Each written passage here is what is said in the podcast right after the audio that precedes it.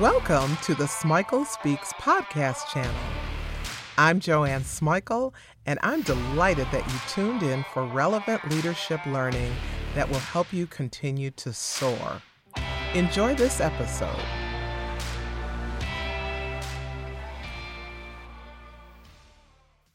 Are leaders supposed to share and show love? Yes. Yep. Yes, they are. Now, I know some of you are thinking that this idea is too touchy feely for you, and others are thinking about risk management and sexual harassment. And others are thinking that I ran out of topics, that Joanne has just run out of topics. Well, I'm asking you to just hear me out, and I promise I'll be somewhat brief. Yes, yes, yes, yes. Love is an experience of the heart. We know that. And as leaders, shouldn't we be bringing the heart to the workplace?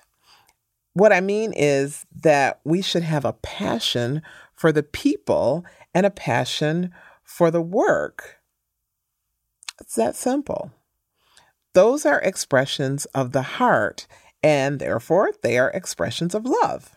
But wait, wait, wait, wait. I forgot to tell you something. This is not my original idea.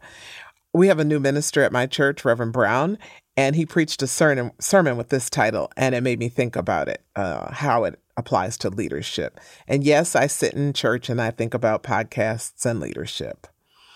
So, getting back to what we're here to talk about, what would love lead you to do as a leader?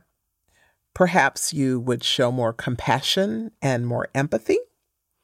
That would mean actually listening deeply to other people's concerns. It would mean creating space for meaningful conversations that go beyond the surface and allow people to share who they are and what they're experiencing. You know, in even more bottom line application, it would mean things like creating flexible work hours, considering both the person's needs and the organization's needs when making assignments and setting deadlines. Compassion would mean exploring options for people to maximize their use of PTO. It would mean being sure that people know what mental health assistance is available through the company or through your insurance. Compassion can take on so many different forms, and it's up to you to decide how you can both individualize it and demonstrate it. I also mentioned empathy, and that's demonstrated in our ability to imagine what it may be like to have the experience of another. I frequently tell leaders that the world, the company, the job looks very different from the perspective of a low wage worker. And I ask them to imagine what it's like to work multiple jobs and still not be able to make ends meet. I asked them to think about the experience of not being heard in the organization because you're at a low rung on the ladder. I asked them to consider the fact that life is very different based on many factors, and one of those factors is socioeconomic status.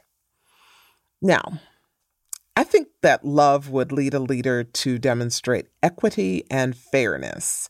And I know that some people roll their eyes when they hear the words equity and fairness, but they're real. They're real factors that determine whether an employee will commit to an organization. What does it look like in real terms? It means looking at things like salary discrepancies based on gender and race. Are you ensuring that people are all being compensated equally? And don't say it's not your responsibility, it's not your department, or it's an HR function, or that salaries are determined by people above your pay grade. Make the decision that you not only want to show love, but to demonstrate advocacy and courage by tackling a tough issue like this. And there's a lot more to this equity, fairness, love equation. What are your blind spots? What are your biases? What are the blocks that prevent you from being equitable? Who's in your in group? Who's in your out group? The composition of each group is telling, and don't lie to yourself and say you don't have an in group and an out group because you do. There's a leadership theory called leader member exchange or LMX. And in a nutshell, it says that people with whom the leader connects well and has some affinity are more likely to get more opportunities and more information. And I don't think that this is just a hypothetical theory. From my consulting experience and just from my life experience, I know it's true. So, who are you giving subtle, subconscious, preferential treatment to? I want to move on and address accountability and accessibility. Some leaders get confused and think that there's something wrong with holding people accountable, with really holding their feet to the fire. They think that they're being kind and compassionate by letting people slide and get away with less than excellent performance and productivity. We're talking about showing love as a leadership skill. If you love a person or an organization, you want the best from them and for them. You can't get the best when you tolerate mediocrity. You're not doing the person or the organization a favor. Quite the opposite. Quite, quite, quite the opposite. When I talk about accessibility, I'm talking about accessibility to you and to information. Being available to answer questions, being willing to offer support and assistance, being open to exploration, to debate, to dialogue, all of those are demonstrations of accessibility and a loving approach to leadership.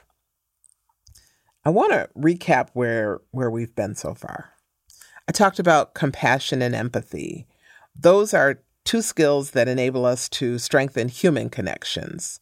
I talked about equity and fairness, and those are two skills that impact not only the individual employee and the team or the work group, but they also impact the organization and its ability to attract and retain talent.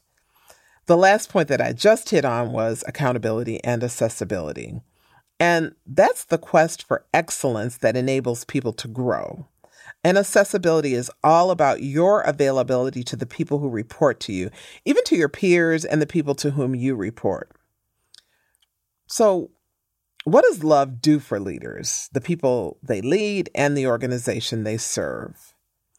I believe it counteracts some of the weariness and the burnout that people experience. I believe it creates the bonds that enable people to keep rising, even in the most difficult situations. I think leaders who love are able to rise above or at least deal with organizational politics. They can deal with that stuff ethically and from a place of wanting what will be good for multiple stakeholders. These leaders are the people who don't have time for cliques. They contribute to organizational health and organizational effectiveness by keeping their eyes not just on the product and the outcomes, but also on the people who make it all possible. They recognize their personal power and channel their energy to the positive. And it's that energy that sparks transformations on the individual and on the collective levels. Just like everybody else, these leaders have motives, agendas, and some selfishness. The difference is that they are aware and can redirect their own behavior. In other words, they're, they're not in denial. One of the other things I've noticed about leaders who love, who can show and share their love, is that they are all in. They don't have one foot in the company and the and the work while the other foot is on LinkedIn or Indeed looking for the next opportunity. I'm not saying don't look if you need a new job or want a new job or want a new challenge. I'm saying if you've decided to stay and invest, do it fully. If we, and I put myself in this number, I'm included, but if we want to model love in our leadership, it's important to go all in. We have to love the work, love the people, love the industry, and love the organization. And I know that's a lot to even consider, but it's so important that we be fully invested. I can tell you this when I have clients who are doing work that I care about and that I love, it's a lot easier for me to support and to encourage them. It's easier for me to show those elements of love. And when they have a passion for their work, it's contagious and I'm on fire with them. Love really is an experience of the heart, and there's plenty of room for heart in leadership and in the workplace. I encourage you to continue to do the work and do it well. Just stop and figure out how you can add just a little love to your leadership. Thanks for listening to this podcast. I hope you got tools that you'll actually use and share. Subscribe if you haven't already. I add new and relevant leadership learning all of the time. If you haven't visited the Smikle Speaks YouTube channel, check it out. There's all sorts of new content. All of this is virtual leadership learning that will help you soar